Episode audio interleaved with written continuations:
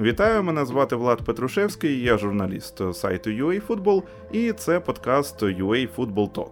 А виходимо до вас на зв'язок, бо ми вирішили підвести так тезами підсумки після перших чотирьох турів чемпіонату України. І хто ми? Сам я вже вам представився. Разом зі мною сьогодні головний редактор сайту UA Football, а Сергій Швець. Сергію, привіт! Вітаю, друзі! Знову радий вас усіх бачити, хоча й не бачу.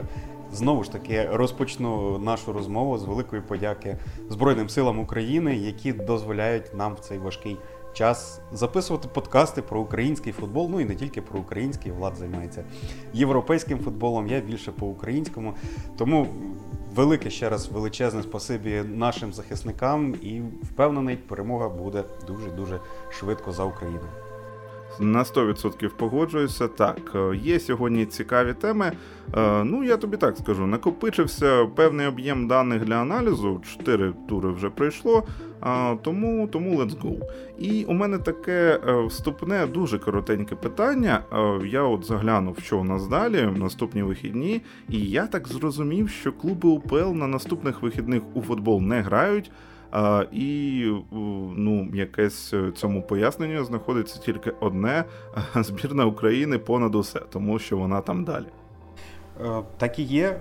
Власне, власне, чому я й вийшов з цією пропозицією до тебе записувати проміжні підсумки, тому що у нас намічається така добряча пауза терміном на три тижні.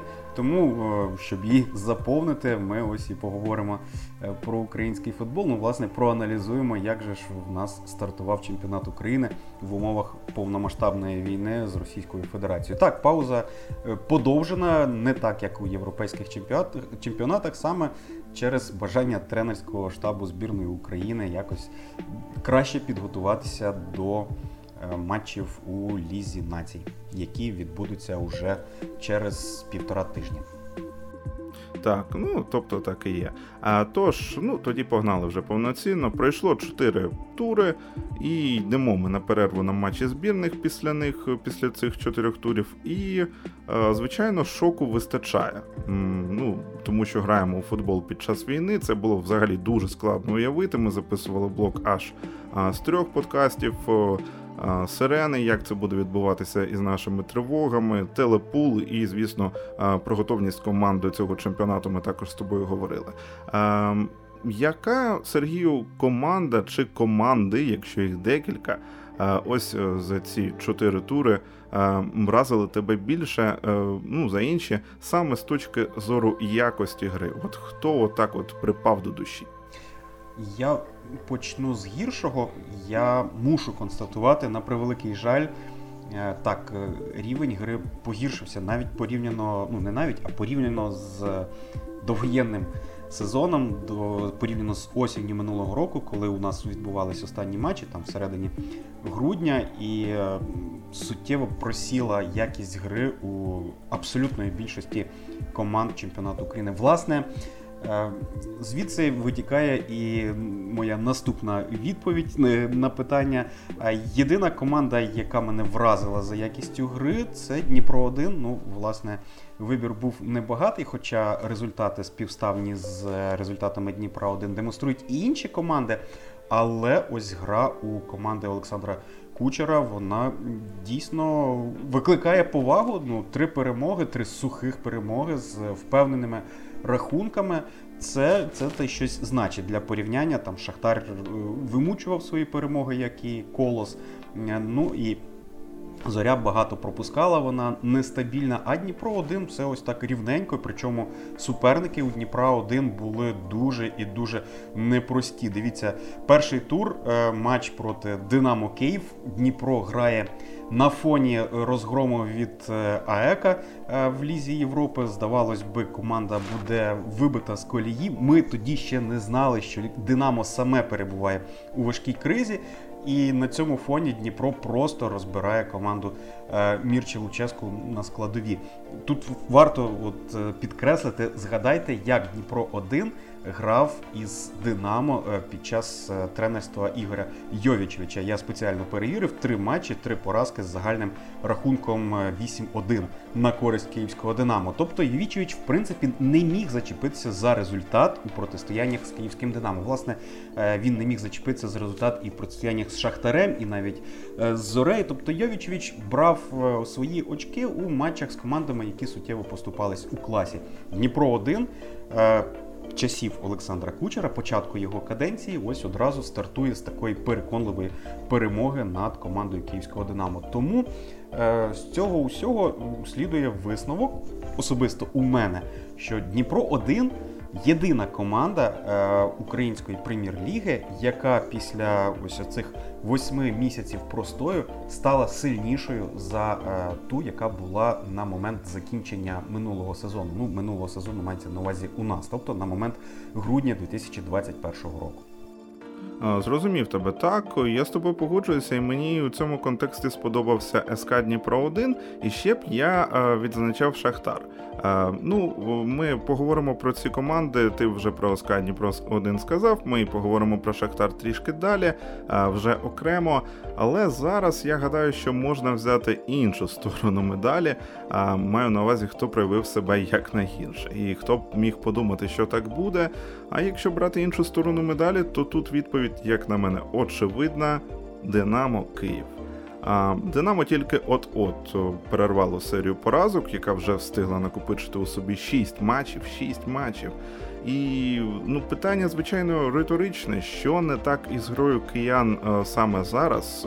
Ось таке питання до тебе. І сюди ж чи можна погодитися із Луческу у цьому контексті, що взагалі-то ну немов проблема не у грі, а у тому, що кияни постійно просто перебувають у роз'їздах після кожного матчу. От чи можемо ми списати це е, на таку причину від Мірчі Луческу?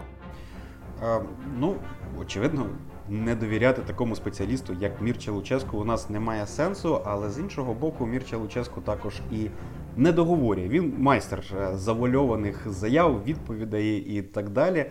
І і психологія це само собою, але тут є і очевидна інша сторона е, це кадрове питання. Ну, давайте згадаємо головного тренера київського в історії київського Динамо Валерія Васильовича Лобановського. Він неодноразово в своїх інтерв'ю підкреслював, що життєвий цикл команди нараховує три роки.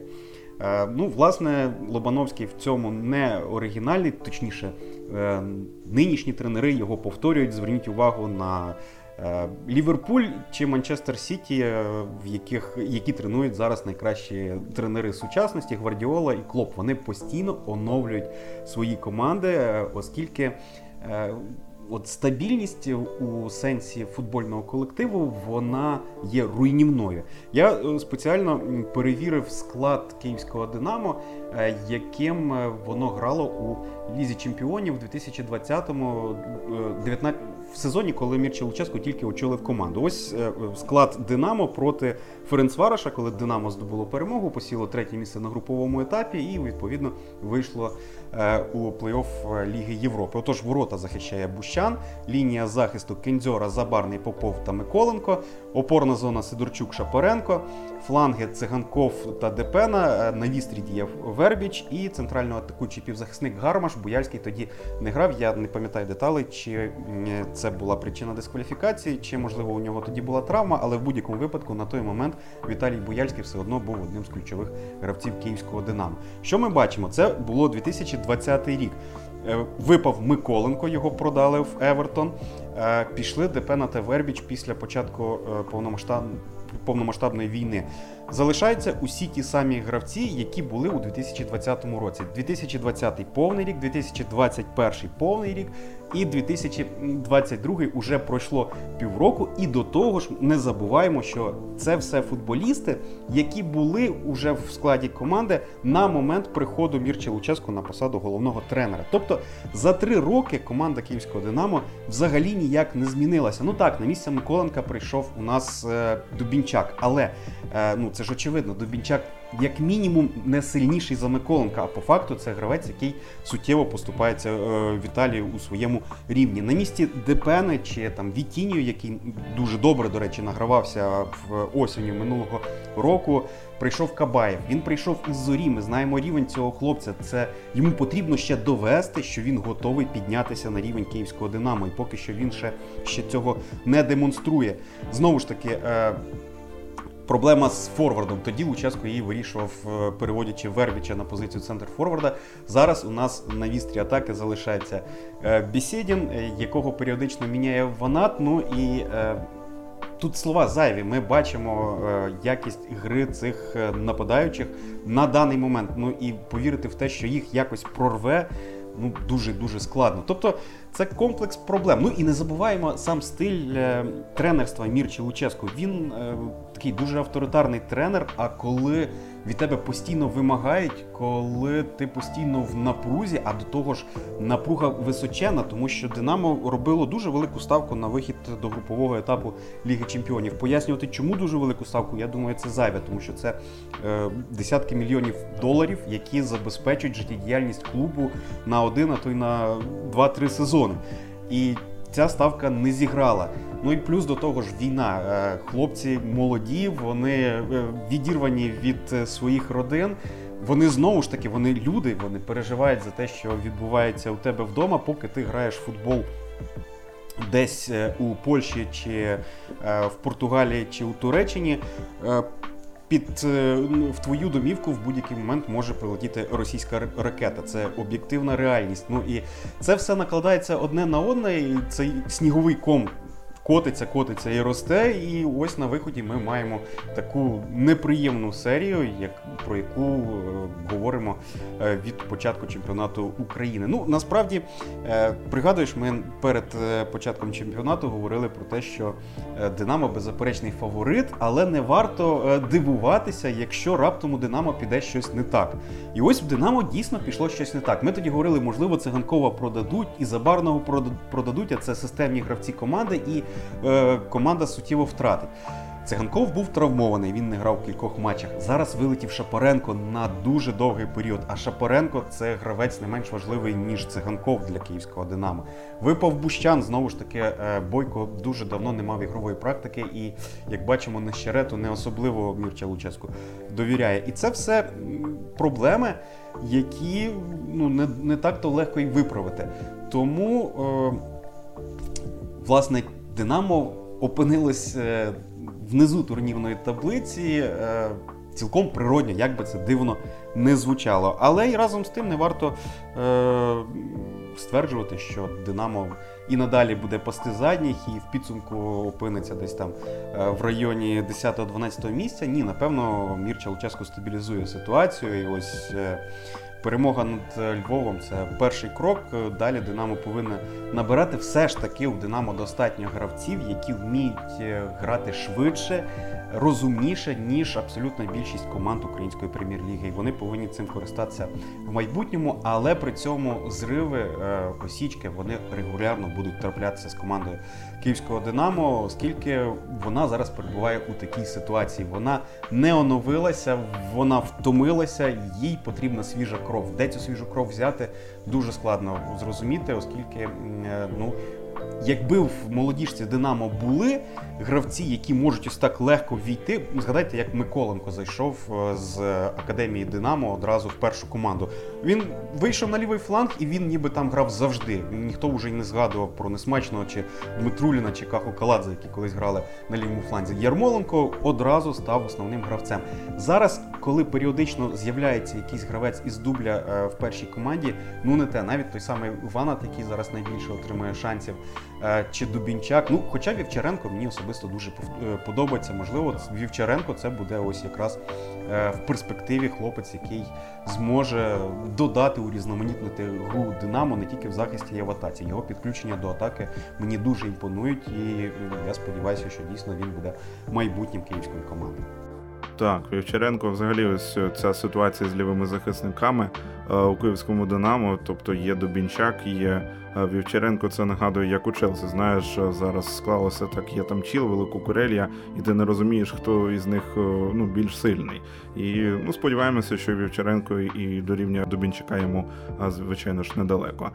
Так, я повністю погоджуюся. У мене також особисто немає ніяких сумнівів, що динамівці повернуться на свої лідерські позиції. Ти поки казав, ти сказав дуже правильну річ, і ще відзначав це Валерій Лобановський. Так, цикл команди три роки, і у цьому контексті мені здається, що Динамо стало заручниками самих себе. Тобто, ми кажемо, що ну, Циганков є лідером команди. Так, Шапаренко це дуже велика втрата. Бущан зараз мікропошкодження. Це все дуже неприємно в контексті збірної. Це ми ще поговоримо у в анонсі до матчів збірної України. Проте повинні були е, ці гравці вже дуже давно віддати свої місця іншим хлопцям. Я гадаю, що все ж таки ти е, у своїй думці і це закладав теж. Що Динамо стало зараз заручниками самих себе, що воно повинно покладатися зараз на цих основних футболістів, але зміни нема. Так, абсолютно з тобою погоджуюся. Тобто е, ситуація, якби Динамо відпустило циганкова, воно б або б змушувало було б змушене когось підтягнути із дубля. Е, того самого діалогу, про якого так багато говорять, але одна справа, коли про нього говорять, а інша справа, коли його ставлять і говорять, грай, у тебе тобі немає заміни. Е, чи будь-хто інший із е, молодіжки Динамо. Ну і плюс до того з'явилися б ресурси на заміну циганкову на купівлю іншого гравця. А так Ігор Суркіс вважає, що всі повинні відпрацювати контракт, е, і далі буде як буде. А буде так, що Віктор Циганков просто не підпише новий контракт, і Динамо е, через рік втратить свого лідера і не матиме природньої заміни. Йому потрібно буде шукати цю заміну через рік в авральному порядку. Е, зрозумів. От я хотів спитати, от якраз в контексті лідера, тобто Динамо не є лідером. А що таке колос? От я бачу цю команду на першій позиції чемпіонату України. Ну, звичайно, я адепт ще тієї старої неньки УПЛ. Е, і, звичайно, мені дуже взагалі ну, незвично було і перший час бачити, коли колос Ковалівка тільки ну, з'явився цей клуб. Е, в українській прем'єр-лізі у вищому дивізіоні. А тут зараз 2022 рік і е, на першому місці. Тобто, це не складний календар, а все встане на свої місця доволі скоро. Чи у нас е, новий претендент на медалі? Ну тобто, тут треба розуміти, як колос виглядає саме у контексті гри. Тому що можна дуже сильно посипатися, якщо не підтримувати результати саме грою, саме її якістю. Почнемо з того, що так, певною мірою лідерство колосу наразі є збігом обставин.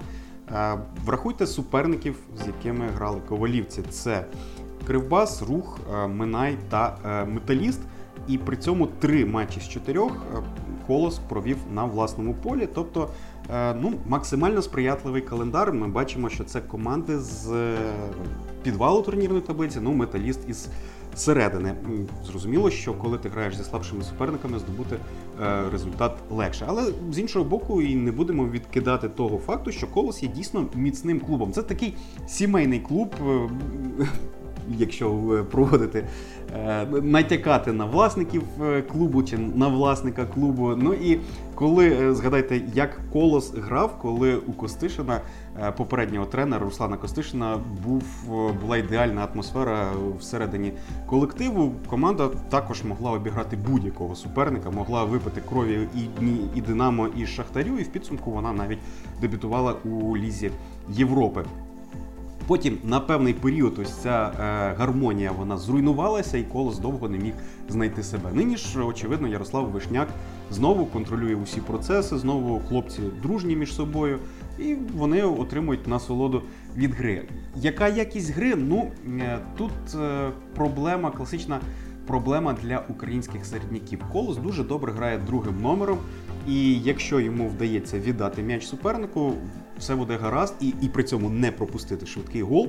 У колоса все буде гаразд. Він здобуде результат, це буде чи перемога, чи нічия. Але якщо колос сам змушений грати першим номером, як це було, наприклад, у грі з Минаєм, тоді виникають великі проблеми. І в контексті цього е, напрошується висновок. Ні, колос не буде е, претендентом на медалі в цьому сезоні, але колос буде очевидно претендентом на зону Єврокубків, оскільки склад у нього доволі збитий, цікавий і все, все може бути. Тобто п'яте-четверте місце. Чому б ні? Сергію, перебираюся зараз в укриття, тому що йде тривога, трішки у нас такі технічні моменти. Ну, ми, мабуть, це і вирізати не будемо. Мене нормально чути. Так, я тебе чую добре. Зрозумів і прийняв щодо колоса. Добре, тоді йдемо ми далі. У нас СК Дніпро 1 та Шахтар. І поки що, ну мені здається, що ці команди. А вони почуваються у своїй турілці, як мені здалося, без відвертого провалу. Е, ну так йдуть дуже нормально. І виступи у Єврокубках їх, мабуть, тільки ну, повинні надихати, скажімо так. Е, ну, Точніше, СК вони не заважають саме виступати адекватно у чемпіонаті, а от Шахтар точно вони вже повинні надалі надихати. Що з'явилося нового у цих команд? Е, у грі під керівництвом нових наставників, що побачив ти, і зрозуміло, ну, що вони просіли у якості відносно своїх попередніх версій. Про це ти вже сказав. Е, проте у сьогоднішньому чемпіонаті чи вистачає їх?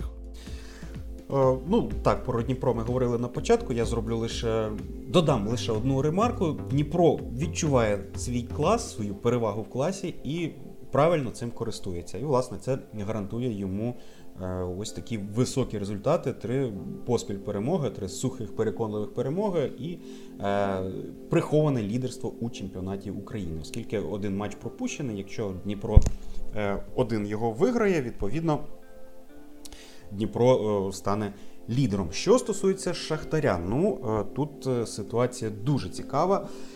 Е, Перш за все, е, варто зауважити, що структура гри Шахтаря не змінилася. Ігор Йовічевич також відштовхується від е, класичних 4-2-3-1 для Шахтаря класичних періоду і Мірча Луческу, і Пауло Фонсеки, і Луїша Кастро, і навіть Роберто Дедзербі. Але е, якщо порівнювати Шахтар із командою Роберто Дедзербі, то певною мірою ми бачимо зміну у підходах до побудови е, атак Шахтаря, тобто змінений build-up, якщо команда Дедзербі могла виконувати там по 20-30 по передач між центральними захисниками в, в центральному колі, це просто заколисувало не тільки глядачів, а й команду суперника, після чого ставався якийсь вибух, то нині Шахтар намагається рухати м'яч швидше вперед, доставляти його у е, лінію атаки.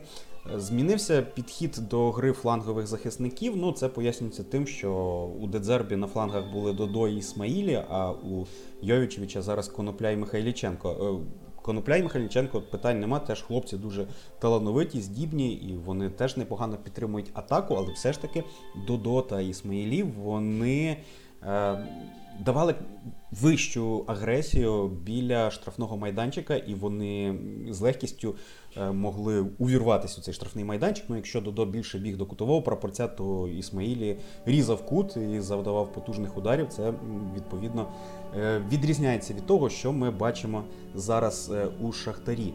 Ну, насправді. Шахтарю є дуже багато над чим працювати. І ті перемоги, які команда здобула на початку чемпіонату, вони не були такими легкими, як може здати. Ну, власне, і рахунок е, це відображає. Гра з чорноморцем е, в останньому зіграному турі і здобута перемога на буквально е, останніх секундах. Ігор Йовічевич поки що все ж таки залишається тренером загадкою, як він буде діяти на дистанції. Це був перший матч е, Ліги Чемпіонів, і команда команді пощастило. Ну давайте будемо об'єктивними. Якби не подарунок е, від голкіпера Лейпцига, і якби не рикошет, після якого е, Швед забив другий гол, хто його знає, як би та ситуація повернулася, і як би потім Шахтар на фоні. Інших емоцій, ніж емоцій після розгрому виглядав. Ну і як він зможе розвивати е, молодих українських гравців, це все залишається загадкою. Але очевидним є той факт, що Шахтар є е, головним претендентом на чемпіонство. Ну разом з Дніпром один. Не знаю, чи можна зараз відносити Динамо до претендентів на чемпіонство. Мабуть, Динамо у цій трійці буде розташовуватися е, на третьому місці. Ну, з іншого боку, е, Ігор Йовичович дуже емоційний і. Зараз цікавіше стало спостерігати за Шахтарем саме як за колективом. Шахтар став Е, більш згуртованішим. Мені так здається, ось ці постійні енергетичні кола і перед грою, і після гри, е, неймовірні емоції тренера і лави запасних. Андрій П'ятов у ролі фактично вже асистента Ігоря Йовічовича. Це все додає. Е, таких штрихів, яких не було у попередні роки. Шахтар попередні роки грав на результат і на те, щоб показати красиву гру, яка сподобається його вболівальниках. А нині це ось така історія, е, можна сказати, голівудська перебудова. Команда зібрана із е, виключно українців. Ну так, я пам'ятаю, що там є і Траоре, і Джурасик, але Е, тим не менше. І за цим всім дійсно дуже цікаво спостерігати, і дуже хочеться, щоб ця історія в підсумку закінчилася успіхом. Я не маю на увазі, я вболіваю за Шахтару в чемпіонаті, щоб він отримав золоті медалі, але хай Шахтар прогресує, демонструє якісну гру, виходить з групи Ліги Чемпіонів, чи в плей-офф Ліги Чемпіонів, чи бодай у плей-офф Ліги Європи. Я буду лише дуже дуже радий, і так як будуть раді, впевнений більшість українських вболівальників. Зрозумів тебе так. По СК Дніпро 1 мені немає чого додати. По Шахтарю, так, я повністю з тобою погоджуюся. Ти, ти знаєш, це схоже, як е, є круті європейські клуби. Вони багато років там виграють трофеї, але немає іскри, немає імпульсу, немає запалу, немає може якоїсь красивої системної фантастичної гри.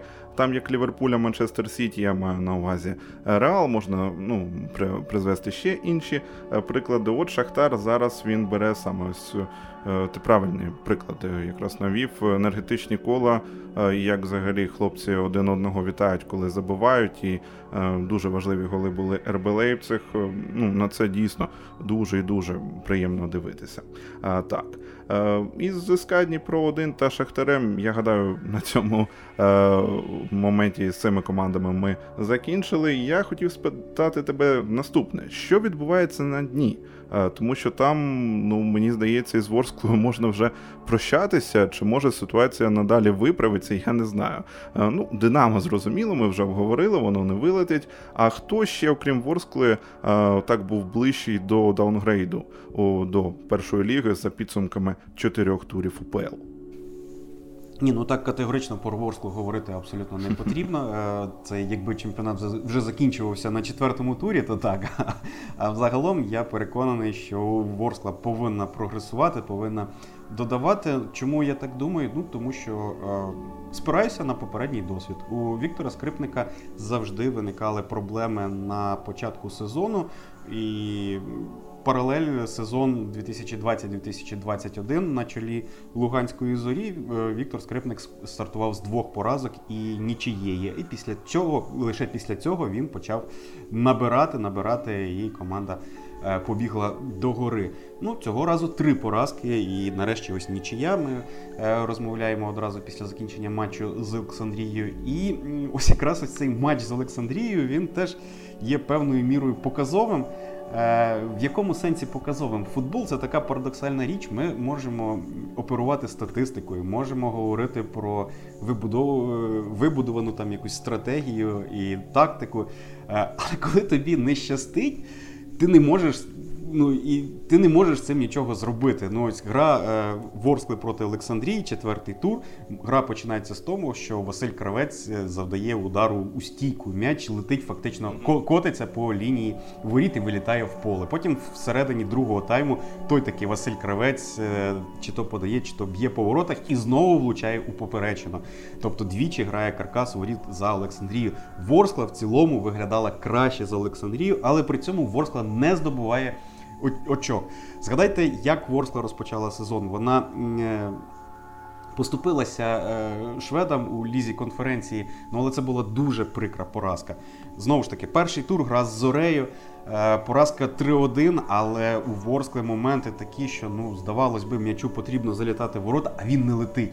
Ну і що ти будеш з цим робити? Тобто, е, так, це це може затягтися і затягнути, як вир затягне в ці проблеми, пригнічить морально. Але з іншого боку, цей нефарт може в якийсь момент закінчитись і може навпаки поперти. Я вірю і дуже хочу, щоб дійсно е, Ворскла нарешті нарешті перервала цю серію і пішла до гори, оскільки якість у її грі дійсно проглядається. І з кожним матчем я переконаний, тим більше зараз ця пауза на три тижні. Е, команда все краще і краще повинна розуміти вимоги тренера. А тренер там дійсно цікавий зі своїм стилем і зі своїм баченням гри. Що ж стосується. Аутсайдерів, е, ну знову ж таки, початок чемпіонату дуже е, неохота неохоче говорити про тих, що хтось вже там претендент на виліт, але я би зачепив ось тему криворізького кривбасу, оскільки ну перед початком чемпіонату здавалося, що ця команда там наробить галасу. А що ми бачимо у підсумку? Один набраний бал, жодного забитого гола. Е, при цьому, що цікаво, команда. Зазвичай в кожному, фактично в кожному матчі Кривбас більше володів м'ячем, але при цьому значно гірше грав у атаці, ніж їх суперники, і відповідно поступався принаймні у трьох випадках із чотирьох. Е, і що що ми, мене, мені тут спало на думку? Ну, ось перед початком чемпіонату видавалося, що запрошення Юрія Вернедуба на посаду головного тренера це просто ідеальний крок. Це і ідеальний піар, і це дуже сильний спеціаліст. Маркетинг, так. Маркетинг, так. ну все, все класно, все склалося. Але з іншого боку, ми ось не врахували. Е, Юрій Вернедуб перед тим як очолити Кривбас півроку воював. Людина була півроку на фронті. Ну окей, можливо, це не не день при дні він на фронті, але він сам розповідав, що він був е, на лінії там вогню. Ну він був служив в артилерійському е, в артилерійських військах, тобто він гатив по ворогах із гармат, ну чи принаймні забезпечував е, артилерію там захистом чи чи як. І тут він із цього е, військового життя змушений повернутися в цю мирну атмосферу. Згадайте той скандал, коли Юрій Вернедуб отримав червону картку і був вилучений. Е, і коли залишав поле, він замахнувся на асистента арбітра. Ось це так воно тягне за собою думку про те, що нам 90-ті е, якісь. Ні, ні, це не 90-ті. Тут навпаки, тут е, тут інша проблема. Е, я говорю про те, що Юрій Вернедуб може бути прикладом того, наскільки нам після нашої великої перемоги над Росією, в якій я ні на краплину не сумніваюся, буде важливо адаптувати усіх тих людей, які пройдуть через війну, через бойові дії, адаптувати до мирного життя. Здавалось би, ну скільки там Юрій Вернедуб був поза професією 5 місяців, але ну це абсолютно інших 5 місяців, це інший спосіб мислення. І зараз е, знову ж таки будувати атмосферу в команді. Е, як завжди говорять у людей, які приходять з армії, в них загострене е, почуття справедливості. Можливо, ось це якраз і заважає Юрію Вернедубу зробити те, що він вміє найкраще, тобто вибудувати гру команди. Тобто він десь може більше е, дорікнути гравцеві, е, десь вимогливіше поставитися е, до процесу. А це всі такі дрібні деталі, які в підсумку можуть відігравати велику роль. Ну з іншого боку, все одно я вірю у Юрія Миколайовича і переконаний, що він все ж таки виведе Кривбас на рівну дорогу, і команда буде радувати нас і грою, і результатами. Що ще тобі запам'яталося у цілому а, за ці чотири тури? Тому що ну розуміємо, хронометраж він обмежений. Ми не можемо а, е, охопити абсолютно все, прям а, до атомів. Тому ми про найголовніше сказали, найголовніше обговорили. А що запам'яталося ще, щоб ти міг відзначити. Я маю на увазі команду, команди, тренера, тренерів, гравця, гравців відповідно, яких ми вже ну ще не встигли згадати у минулих питаннях. Ну, в першу чергу, я б відзначив би харківський металіст. Знову ж таки, е, у подкасті перед початком чемпіонату ми ставили під велике питання перспективи цієї команди, враховуючи ті потрясіння, які сталися з нею. Це і відхід Краснікова і Кучера, і втрата усіх легіонерів, і суттєво зменшене е, фінансування. Але що ми бачимо на виході? Металіст е, серед середняків у верхній частині турнірної таблиці з сімома набраними очками, з дуже цікавою грою, маємо зауважити, і це величезний респект Олегу Ратію та Олександру Презетку, тренерам дуету тренерів, які ведуть цю команду. Дійсно, гра металіста радує око. Це не там. Не бий біжи, не автобус, а е, хлопці намагаються грати у щось осмислене, і у них е, це дійсно виходить. Тому е, металіст дійсно порадував, і я дуже хочу, щоб цієї команди і надалі складалося все як слід. Що ще запам'яталося? Ну, ось, наприклад, остання гра між Чорноморцем та Шахтарем, коли Шахтар дивом здобув свою перемогу. Ми вже про це говорили. І Чорноморець ну дуже дуже сподобався. І це був ось той Чорноморець Романа Григорчука, який усім подобався. Я не пам'ятаю людей, які б могли. Е, не вболівати. Ну, не те, що не вболівати, не підтримувати Чорноморець у сезонах 2012-13 чи в сезоні 13-14. Е, так, він дуже прагматичний, але при цьому він дуже раціональний і. Роман Григорчук із футболістів, які до цього ну нікому не були відомі, збиває таку дуже боєздатну команду. Гляньте лише, якщо у вас буде можливість, до речі, на сайті football.com ви знайдете усі відеоогляди. Гляньте, як е, забивав е, Брагару голу ворота Шахтаря після передачі на умця. По-перше, пас зрячий діагональ низом через півполя. По-друге, фінт Брагару і точнісінький удар у нижній кут відкриття Чорноморця. Центральний захисник з Канади Джеймс який з'їв е, спочатку Сікана, потім Трауре і не давав взагалі простору у штрафному майданчику. Це було дійсно дуже цікаво. І знову ж таки, я сподіваюся, що Чорноморець буде лише додавати. У них поки що немає перемог, але гра зі своїм стилем. Е, і видно, до речі, цікавий момент, е, що Чорноморець запропонував Шахтарю персональну опіку. Фактично, кожен гравець грав з кожним. У кожного була своя ціль, і Шахтар не знав, що з цим робити. Тобто я веду до того, що Роман Григорчук не втратив цього свого хисту розбирати суперників, будувати гру е, на від, від суперника і відповідно досягати на цьому фоні результатів. Ну і якщо взяти персоналів, то дуже порадував легіонер, алжирський легіонер Дніпра 1 Аміш, який зайшов ну просто ідеально в команду і одразу почав давати результат, гол, результативні е, передачі на партнерів. Тобто, це ще раз доводить нам е, наскільки Красніков сильний селекціонер, і радує те, що навіть в таких умовах, коли чемпіонат України відбувається під російськими ракетами, е, він все одно е, поповнюється якісними легіонерами. Ну хочеться також відзначити, що у нас все ще. Є молоді, ну неможливо не перспективні, але з потенціалом форварди. Е, я веду мову про Назарія Русина та Андрія Борячука. А я думав про Дениса Гармаша. ну, Денис то окрема історія. Все ж таки, Денис вже перейшов у категорію ветеранів та лідерів роздягальні. Ну так от Назарій Русин е, після ось цього піврічного перебування під керівництвом Романа Григорчука у зорі проявляє себе дуже цікаво, і вже у нього на його рахунку два забитих м'ячі, в тому числі у ворота Київського е, Динамо. Сподіваємось, він далі буде прогресувати, забивати, тому що ми бачимо, що у Бісідіна поки що не йде. Роману Яремчуку ще потрібно е, закріпитися у Брюге. Ну і власне він фактично єдина опція в атаці у складі збірної України. Чому б Назарію Русину не заявити про себе і не стати другою опцією в ростері Олександра Петракова. Ну і те саме Андрій Борячук. Я пригадую його подвиги на юнацькому рівні, наскільки він виглядав багатообіцяючим. Ну, десь щось пішло не туди. Він зупинився, не закріпився на рівні шахтаря, але можливо. Е, відбулася якась переоцінка цінностей, і у металісті 1925 він все ж таки доведе, що він є класним бомбардиром. Чуття у нього є, техніка є, націленість. У нього все є для того, щоб бути відмінним бомбардиром, тим більше в е, рамках чемпіонату України нинішнього, коли все ж таки рівень спротиву нижче ніж був.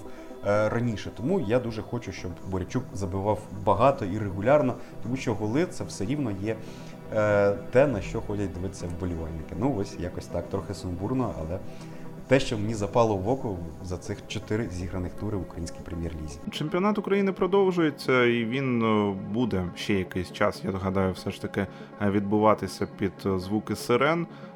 Ми знаємо, що у першому штурі сильно зачепили тривоги матчі української прем'єр-ліги. Але зараз, от я отак дивлюся, і ніби якось несемося ми повз ці тривоги, вдається нам. Ем, і ну, тричі тьфу, все начебто окей. Тобто, от е, ти дивишся футбол, ми маємо футбол, е, дивимося матчі. Як ти оцінюєш? Е, ну, звичайно, не можна грати.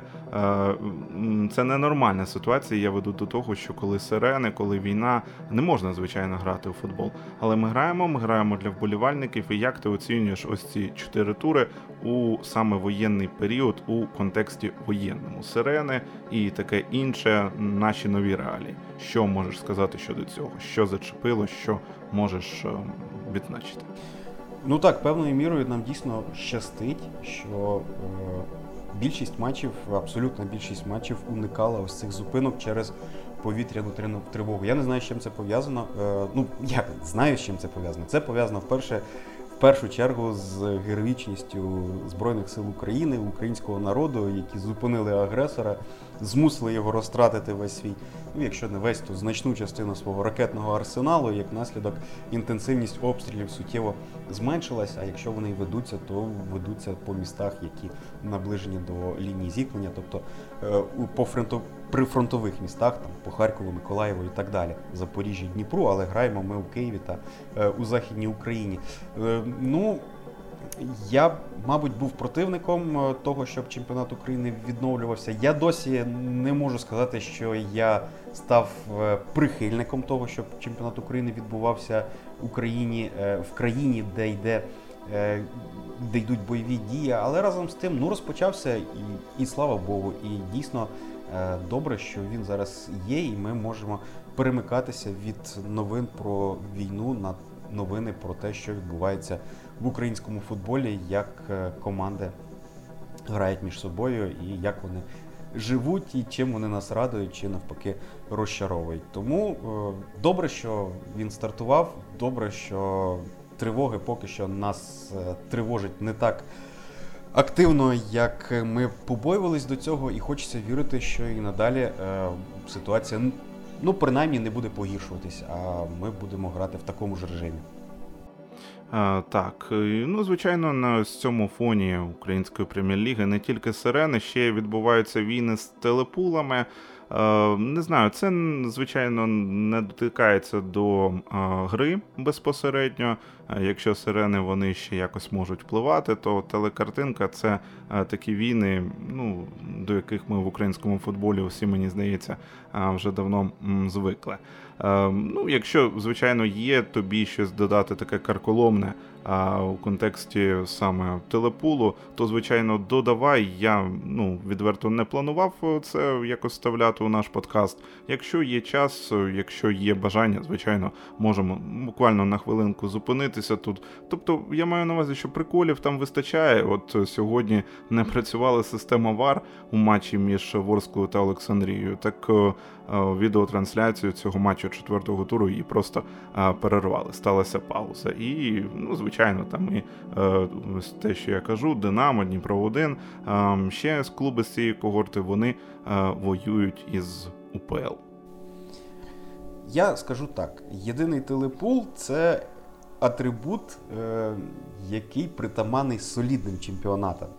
На превеликий жаль, ми до цього статусу поки що не доросли. Ну і з цього виходить, що я є прихильником телепулу. Так, я є прихильником впорядкованості і прихильником того, що футбол, особливо професіональний футбол, це все ж таки є бізнес, який повинен заробляти гроші. Ну, якщо не хочуть заробляти українські клуби гроші, то значить у них поки що їх вистачає для того, щоб е, е, давати можливість болівальникам дивитися футбол безкоштовно. Але знову ж таки не всім. Е, і це трохи дивно. Е, наприклад, виходить, що у нас, е, якщо ти вболівальник інгульця, то ти не зможеш побачити безкоштовно футбол. І це вже виходить дискримінація вболівальників інгульця, минаючи тих клубів, які все ж таки увійшли у телепул. Ну, ситуація насправді дуже складна. Е, так як українська політика, мабуть, де завжди є ті, хто за, і ті, хто проти, я можу наводити безліч аргументів за телепул. У відповідь я почую безліч аргументів проти телепулу, і в підсумку все одно кожен залишиться при при своїй думці. Ну, мабуть, повторюсь, ми ще не доросли до того, щоб в українській прем'єр-лізі все ж таки відбувся єдиний телепул, і е, ми увійшли у цю когорту чемпіонатів. Е, із таким солідним атрибутом, про який я говорив на початку своєї промови. О, Зрозумів тебе. Ось е, і у мене тут були тривоги, поки що ми е, поки ми говорили, поки ми мали цю чудесну бесіду. Удруге, кайфанув у цьому подкасті UA Football Talk я за останній час. Так, дякую тобі велике за розмову. Так, так, ми дуже швидко так пробіглися по усіх командах по ситуації в українській прем'єр-лізі, тим не менше зачепили усі головні моменти, і тепер можемо вже ну, уходити на паузу. Мені здається, доволі спокійно. А, Ну що ж, друзі, це був UA Football Talk. З вами були. Журналісти сайту UA Football Влад Петрушевський та головний редактор сайту UA Football Сергій Швець. Сергію. Друзі, дякую всім за увагу. Сподіваємося, це це наша не остання зустріч, і ми обов'язково Будемо вам розповідати про український і не тільки футбол, і робитимемо це максимально цікаво для вас. Так, підписуйтеся усі платформи. Ми абсолютно усюди представлені, навіть у Ютубі. Megogo Audio, NV Подкаст, українські платформи, Apple Podcasts, Google Podcasts, тобто абсолютно усюди. Протискайте нам 5 зірочок, залишайте відгуки. Вірте у Збройні Сили України. Допомагайте нашій армії. Не забувайте, що можна і треба підтримувати її донатами. Посилання є у закріпленій новині у стрічці на нашому сайті або в описі до подкасту. Тут, як завжди, нічого нового не скажу. Тож, друзі, бувайте! На все добре, перемога буде за нами.